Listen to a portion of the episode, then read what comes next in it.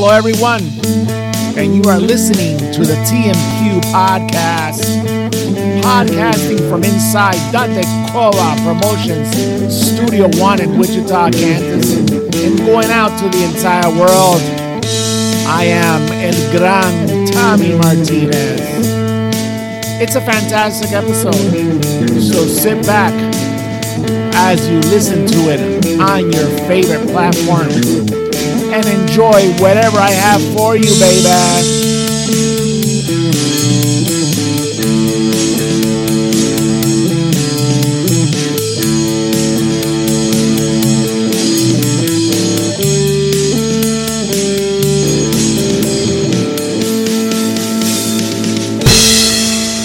Rockin', baby.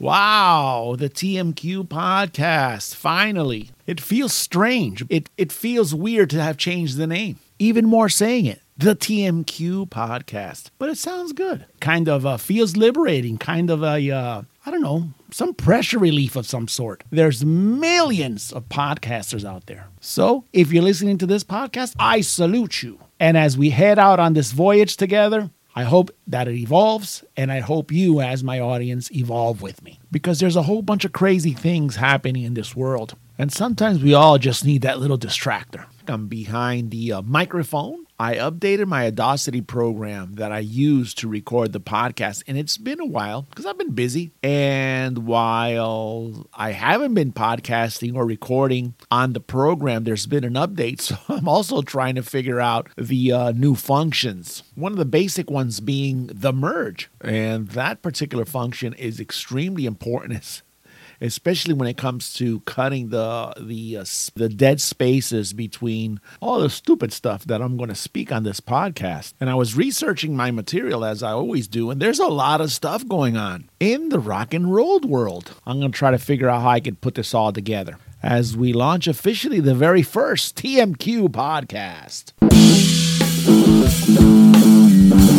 It's Rockin' History, brought to you from the pages of History dot com, Today in Music dot com, Song Facts, History dot com, and Classic Bands dot com. And that's some Genesis.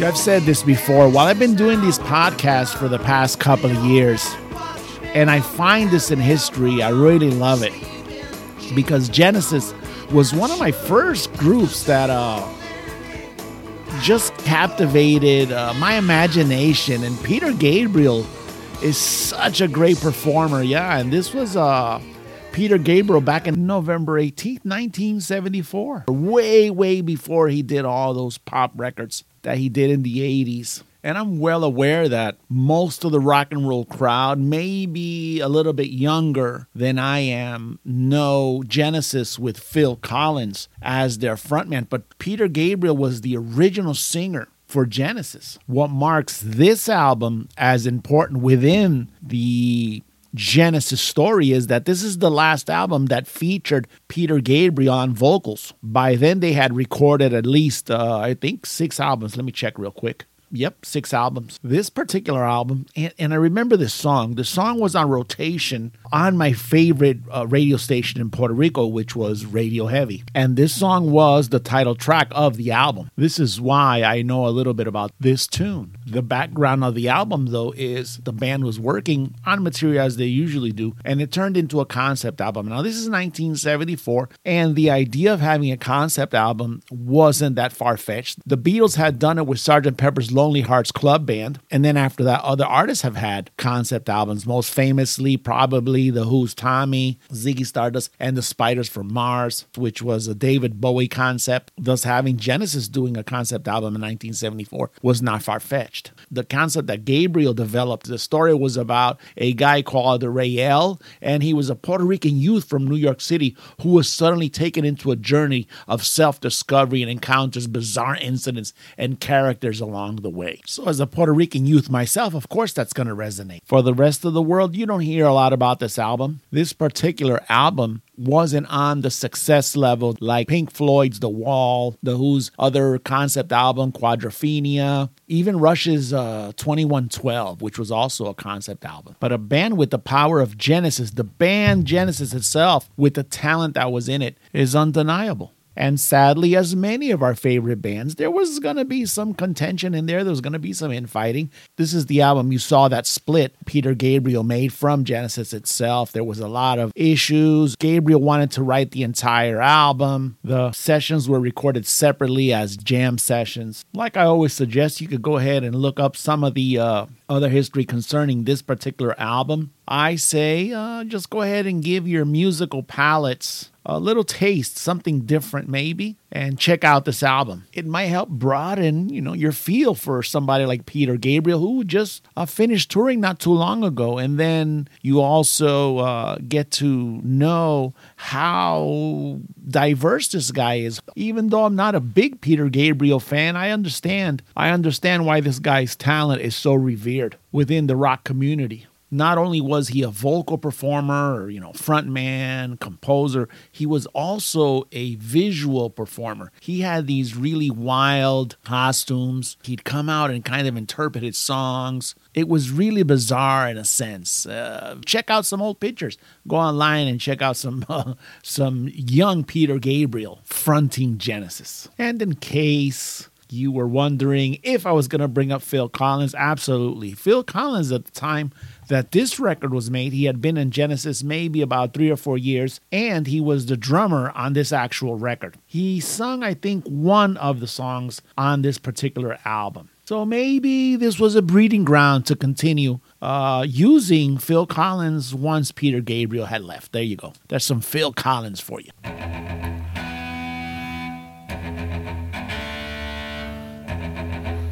And this is Apocalyptica, covering Metallica's Creeping Death.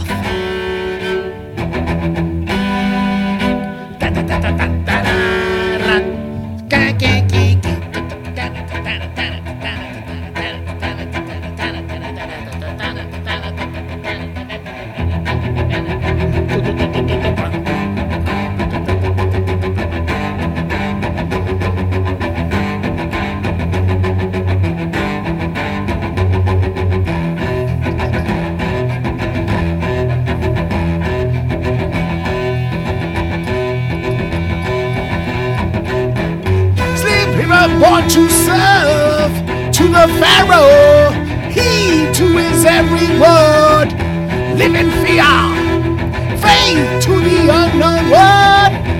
The deliverer, wait, something must be done for a hundred years.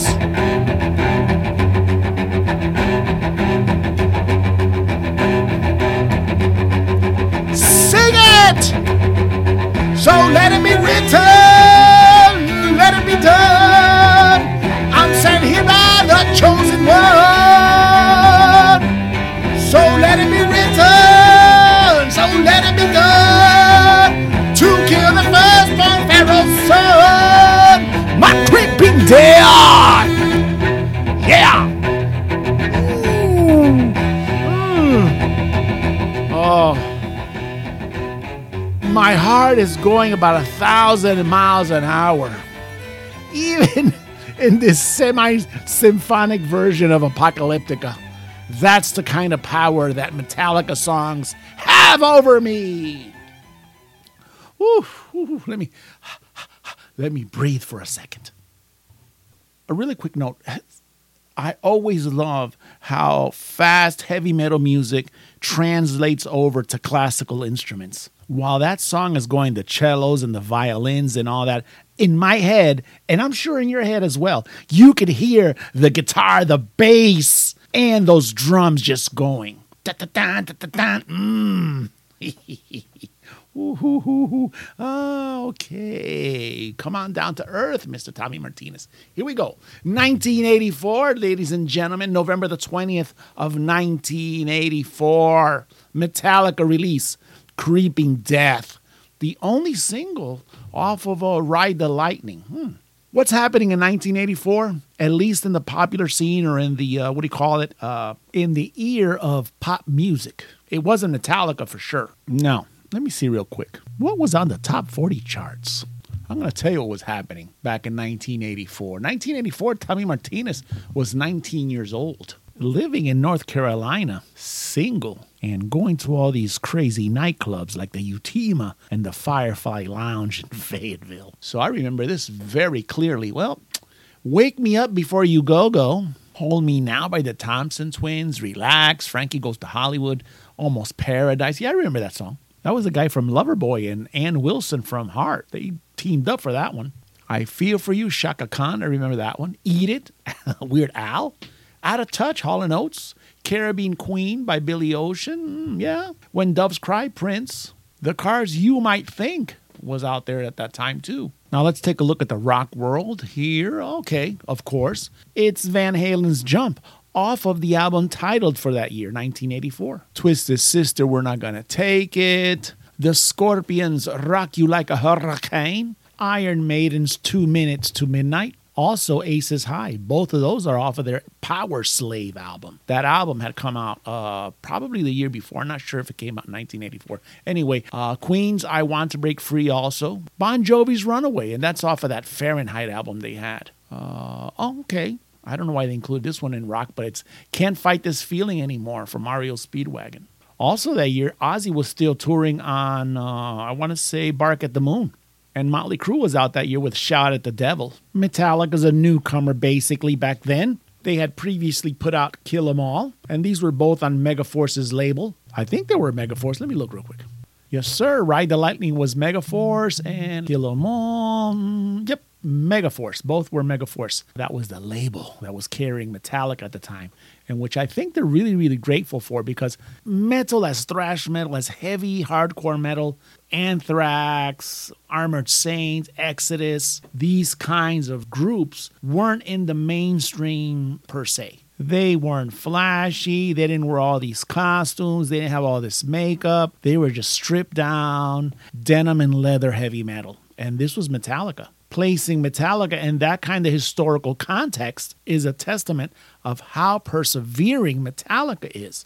Placing them in that context shows you what they were up against. Placing them in that historical context, you could see that their road to the success that they enjoy today wasn't an easy one. And we all know bands don't last long, especially these younger bands. For them to make it big in this industry that is the music industry, they have to stay focused. They have to glue themselves together and keep their eye on the prize. And Metallica did a fantastic job doing that. And that's done with stepping stones. They first laid their foundation down with Kill 'Em All. And we all know that Kill 'Em All had Whiplash, Jump Into the Fire. I think the Four Horsemen's on that one too, but but definitely one of my favorites of all time, Seek and Destroy. Then it's followed up by Ride the Lightning. So you're laying down these tracks on your rock and roll foundation, on your heavy metal foundation, and you want to delight your fan base. You want to delight your consumer base, the people who are going to buy this record. The first thing you see when you walk into that record store is this beautiful album cover of an electrical chair. Yes, the same exact ones that they used to execute human beings in prison. It's in the air. There's lightning hitting it. There's a,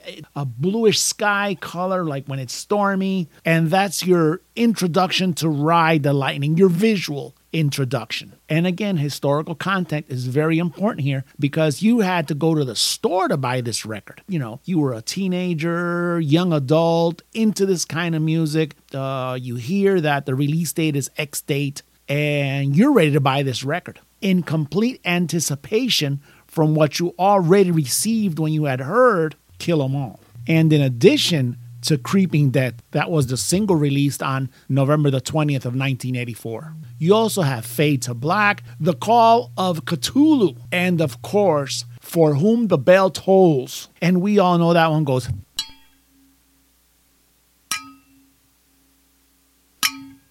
That's the bell. That's that's the bell effect.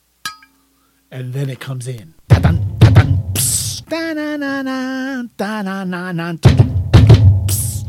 Woo! Wait, what's that? You don't know how it goes? Well, here's a little bit of it right now. Hey! Hey! Hey! Hey! Hey! Hey! Hey! Hey! Hey! Hey! Just takes you like right there. You're in the stands. You're on the floor. And it transports you and places you where you need to be at. In the middle of a Metallica show. You're part of that Metallica family, as they call it now. But going back, going back to Creeping Death. This was a song of substance. Some assholes would just look at the title of the song and say, oh, this is just some devil shit. Take it completely out of context. No, this song wasn't. If you remember those lyrics that I was killing at the beginning of this segment, I was singing about slaves and Hebrews and the Pharaoh, and something had to be done, and there was a chosen one. And now that I think about it, with what's going on in the Middle East, this is maybe or maybe not an appropriate uh, song to talk about. But yeah, this was about killing the firstborn son of the Egyptians because they didn't want to let the Hebrews out of Egypt. This is biblical. The Egyptians were using the Jews to construct their cities and their pyramids. Here comes Moses, and he tells the Pharaoh, listen, don't fuck with us. Let us get out of here. Let me and my people go. And um, the Pharaoh didn't listen. Even after he had sent plagues before, God decides to send the mother of all plagues. God sends the angel of death. That's the creeping death that Metallica is referring to on this epic song. Now, my version wasn't the Sunday school version, but you get the idea. And if you don't, I'm going to bring up these lyrics real fast. I'm going to read to you a little part of it here. Blood running red and strong down the Nile. Plague darkness three days long. Hail the fire. And then it goes into this awesome chorus that says, so let it be written, let it be done to kill the firstborn Pharaoh's son. I'm creeping death. Nice. That lyric in nineteen eighty-four compared to uh, Wake Me Up Before You Go-Go. Let's look at some of those lyrics. Lyrics. Wake me up. Eh, jitterbug. Oh, nice. Look at this. You put the boom boom into my heart. Oh, oh, you send my soul sky high. When your lovin' starts, jitterbug into my brain. Yeah, yeah. Goes a bang, bang, bang till my feet do the same. How did that one break the top forty? And not Metallica's Creeping Death? I don't know. You be the judge. Check out Creeping Death. Check out Ride the Lightning. It is phenomenal. Plus, where else can you get a Sunday school rock and roll lesson? With the help of the mighty Metallica, if not on the T M Q podcast. One, two, three, four. This weekend. Oh, yeah. Kiss! Oh.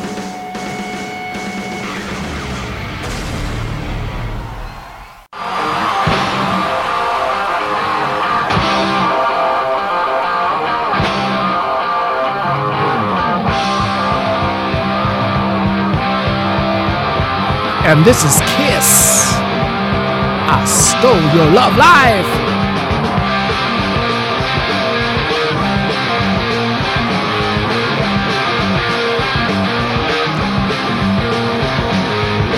I remember the day that we met. I needed something, you needed someone too. Yeah. Spend time taking all you could get, giving yourself the one that you never.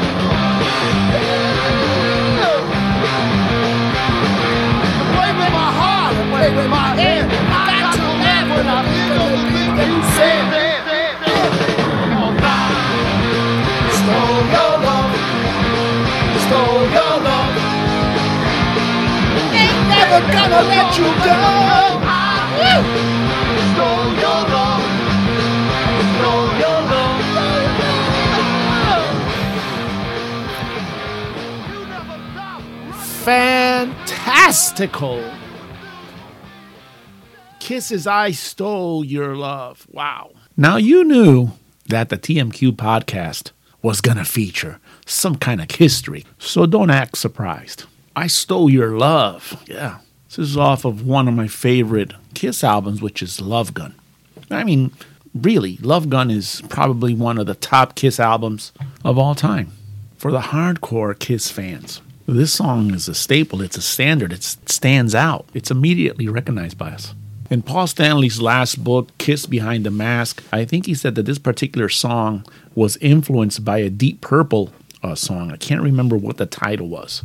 I like it because it's fast, it's catchy, it has all the elements of rock and roll. Great beat, nice rhythm, pronounced guitars. A couple of years ago, uh, somebody sent me like a little Kiss stage and miniature Kiss action figures thingies. It was from Connex, or one of those little Lego-looking ones. And I immediately, you know, I looked at it, and uh, I was listening to, yeah, I was I was listening to I Stole Your Love. And I made a quick music video, and I actually sent it, sent it to my rock and roll buddies. And it, it just always, I, I associate that song nowadays with that video. It was so funny. You know, I did the, uh, the camera effects on it, and the close-ups on the faces of the little action figures of the guitars, you know, to the parts as the song was playing. It was this whole thing. I may have posted it to the Dante Cola Promotions Instagram page. And if I didn't, well, and maybe I'll make a note of it so you can check it out. But you know, those social media websites also kind of limit what you could post when it comes to creations uh, that involve uh, other people's material, such as this song from uh, from Kiss. So, you know, rightfully so. Kiss back in the news. You know, the Kiss publicity machine running at full speed. There's even an article in Rolling Stones magazine, an interview that Gene Simmons gave him. And this is all because, obviously, the end of the road tour. Last show's coming up in the next couple of weeks. Ultimate Classic Rock's headline is, Gene Simmons sad and angry about Frehley and Criss's absence. And for those who don't know, he's referring to Peter Criss and Ace Frehley not wanting to come on for the encores on the last two shows in New York City. To all my new listeners, I had covered a little bit about this in the podcast that I used to do previously to the T M Q podcast. Ultimate Classic Rock says that Gene Simmons is unhappy that founding members Frehley and Criss won't share the stage with the current lineup to uh, give the fans,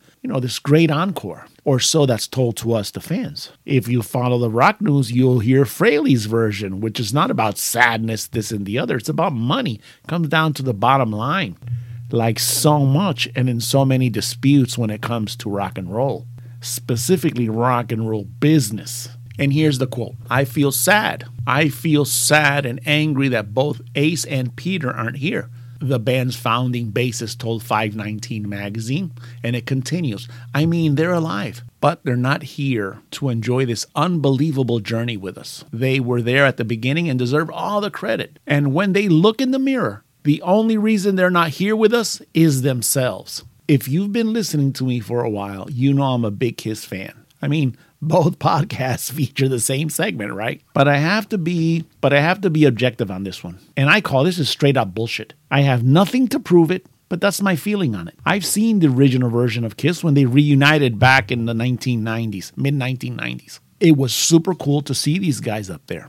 I had seen previous versions of Kiss after they had broke up at the beginning of the eighties. If you follow Kiss like I followed it, and if you read the different books and the interviews and you hear them speak, this has been ongoing even when they had reunited back in the nineties. This whole thing was plagued by problems. Everyone who's a fan should know that Kiss is really Gene Simmons and Paul Stanley, at least in the current version that we've had it for the past, let's say, thirty years, right? So I say, why even fake it? Listen, if, if it comes up in an interview, because it's going to be inevitable. The fans really want to see this. I just say the truth. I just say, you know, straight up what it is. Look, we've given this, we've offered this amount of money. No, they said no. And, you know, they've countered with this and we've said no. And this is just me piecing together what is released to the public here and there. I don't have any insider information, any, you know, any bullshit like that. This is one hundred percent my speculation. And I've come up with this conclusion because I understand a little bit about how business works. The tickets to see this show are sky high. And personally, I think they'll sell regardless, even if Ace and Peter don't join for these final shows. Another angle that I'm thinking about is, who's to say this isn't to stir up some more controversy, sell some more tickets, and bam, at the end, they all of a sudden pop in. What would have been really cool is nobody said anything, and they stir up this uh, this fan frenzy that they may or may not be there at the end, and whammo, they lay it all out. Man, that Madison Square Garden would explode the minute those two come walking out on that glorious stage. I could see all kinds of pyro going off, lights flashing. Oh, wow, the crowd. Woo! Actually, I think they should have hired me for all this.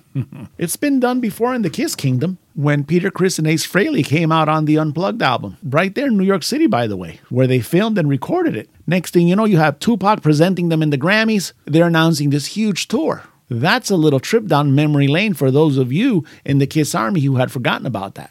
All this said, it looks like it really is the end of the road for our heroes. We'll have to wait and see. In the meantime, Simmons and fellow founding member Paul Stanley will conclude the band's nearly five-year-long end-of-the-road farewell tour, and this is still off of Ultimate Classic Rock. It's a sold-out show in New York City's Madison Square Garden on December the second, and the concert will be streamed live on pay-per-view. And guess who has already bought and have the access codes ready? This guy right here. It was my granddaughter's birthday party that day, and when I say was, it was a glorious announcement she wasn't going to have one, so I could watch this historical moment in history live on pay-per-view. Ale, my beautiful granddaughter, thank you from the very bottom of this Kiss-loving rock and roll heart.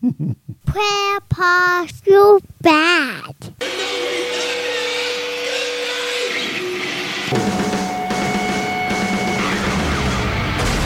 Of course.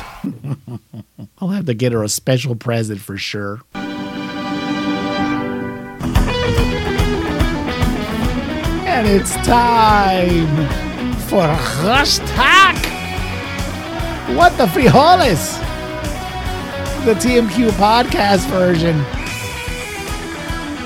Yeah, I like this version a lot better too. What? That was an abrupt ending. I'll definitely have to work on that one. All right, what the frijoles? This one is from the Associated Press, or the A P, as it's better known. Dated November the seventh of twenty twenty-three.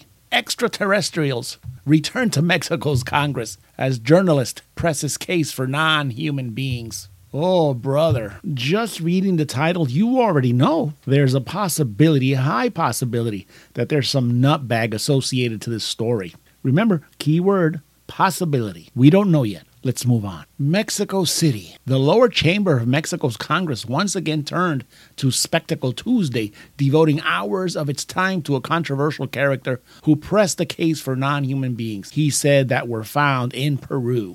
So let me get this straight. There's a guy from Peru that's at the Congress of Mexico discussing some shit about some extraterrestrials. World map time. Peru's in South America. Mexico is in the southern portion of North America. So I guess these Peruvians have some explaining to do up there in Mexico. Let's continue.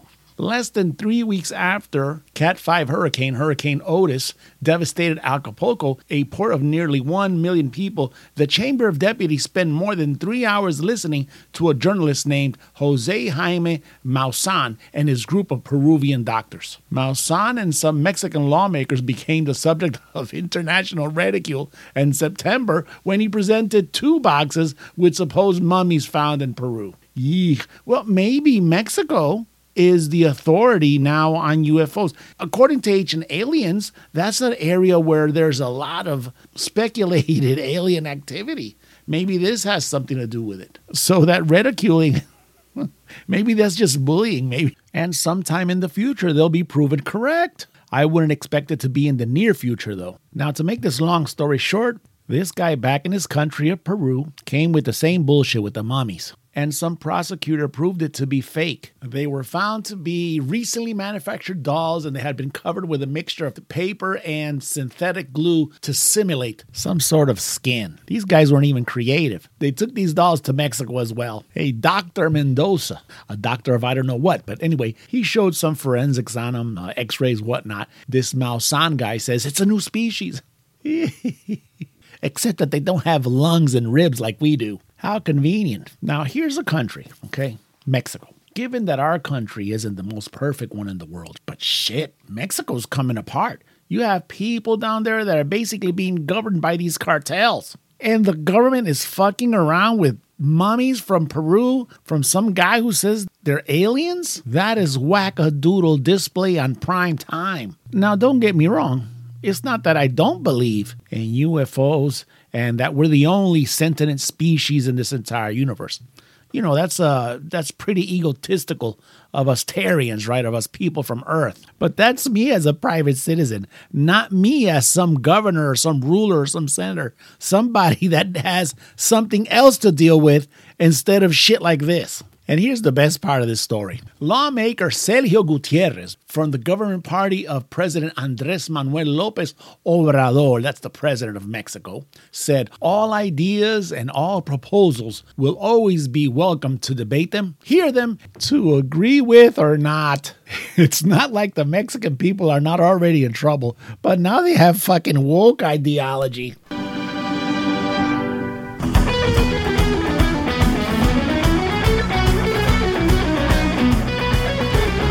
That was a hashtag. What the frijoles? Get the hell out of here with that shit.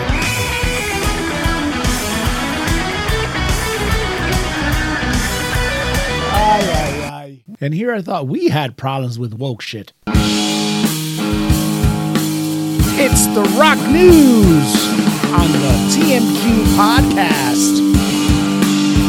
News that matters to me. And I'm bringing it to you on this episode. Uh, that was another abrupt ending, though. I need to work on these. That's okay. This is my first one. I have more than enough time to work on my on my original music.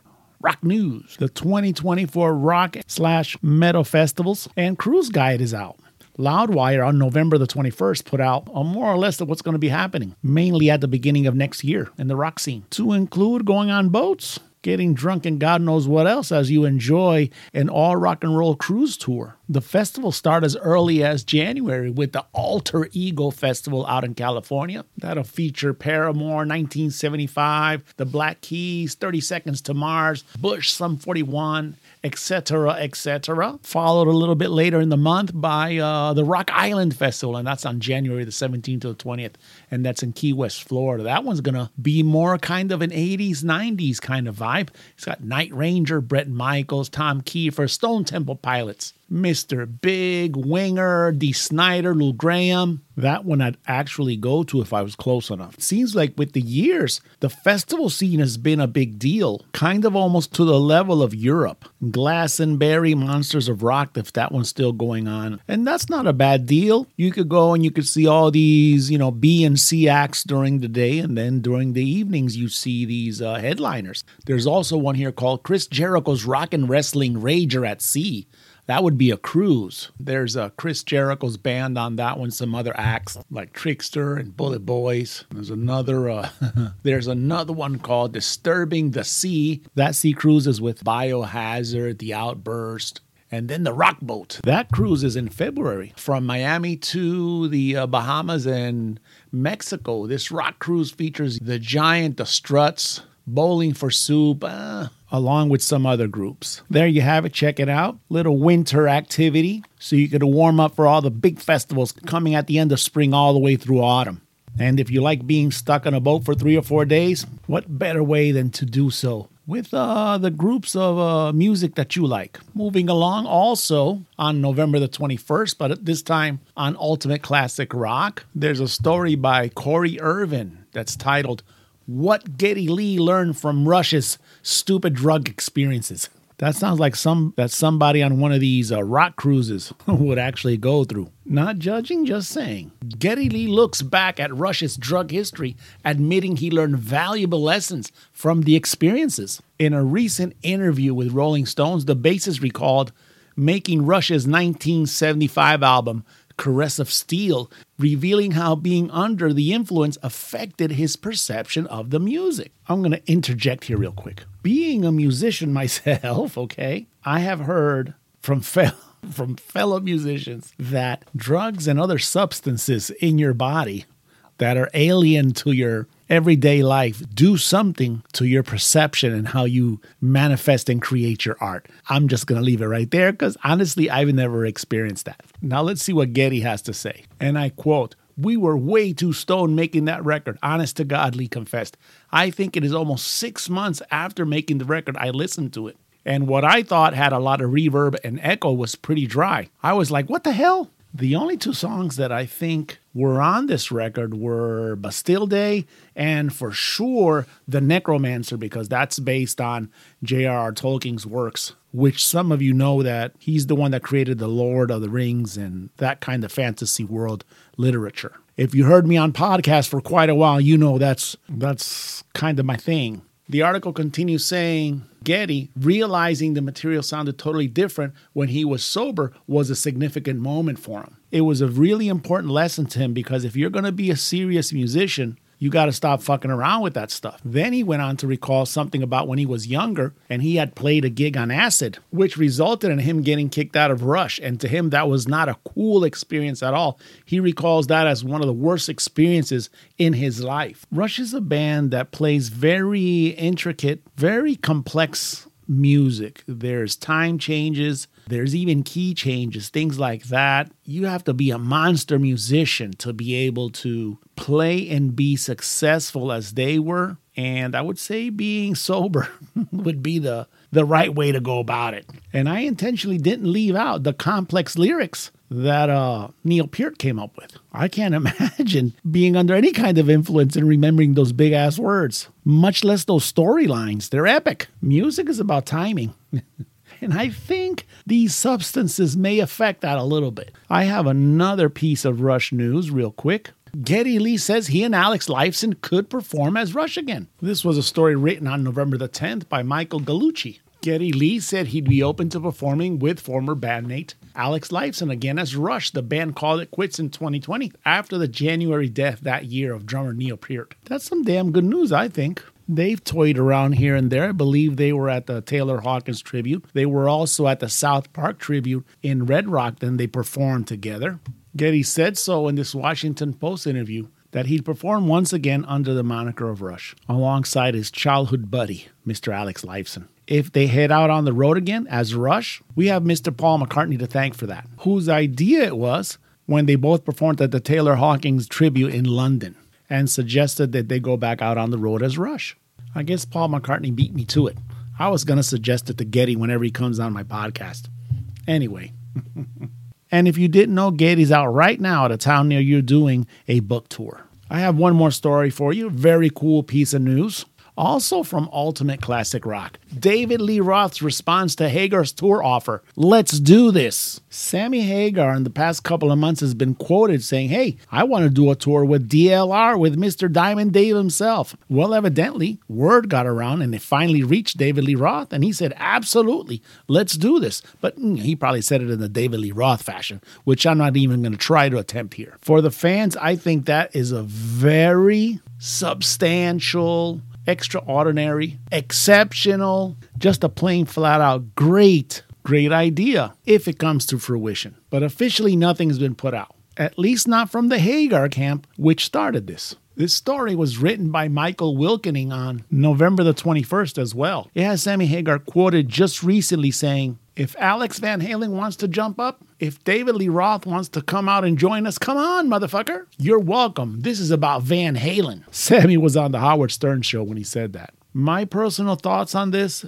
it'd be a mass-grossing tour. The fans, full of nostalgia, still in full memory of Eddie Van Halen, Those coliseums are going to fill up. Close out the show, maybe a pair of shows in Los Angeles, have some other guest stars come on. Yeah, I dare say this is the ticket for next year. The catalog of songs, the variety of tunes, their personalities. A jab here, a jab there. Don't even make it two separate bands or two separate sets. Do it all in one set, like Sammy does a Cabo Wabo. I'd go. I'd go full throttle to wherever to see that show. I just want to go on the record here that these guys are missing out a lot, not hiring me for all these great ideas I have. And by the way, if they all surface after the release of this podcast, you know who they got it from.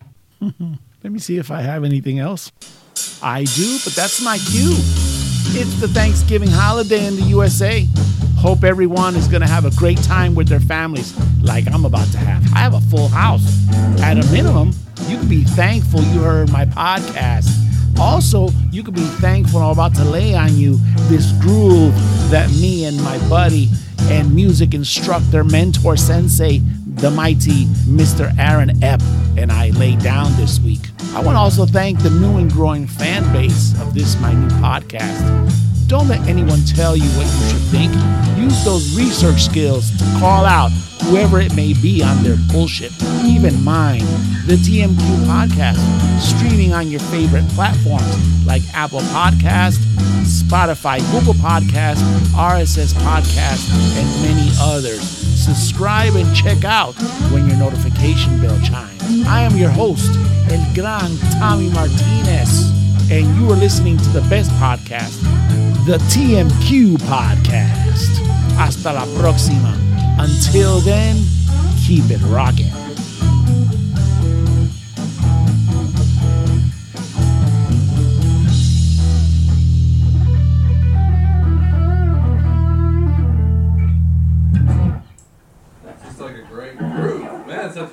Such a tasty group. So many different ways you can approach it, but that's really cool.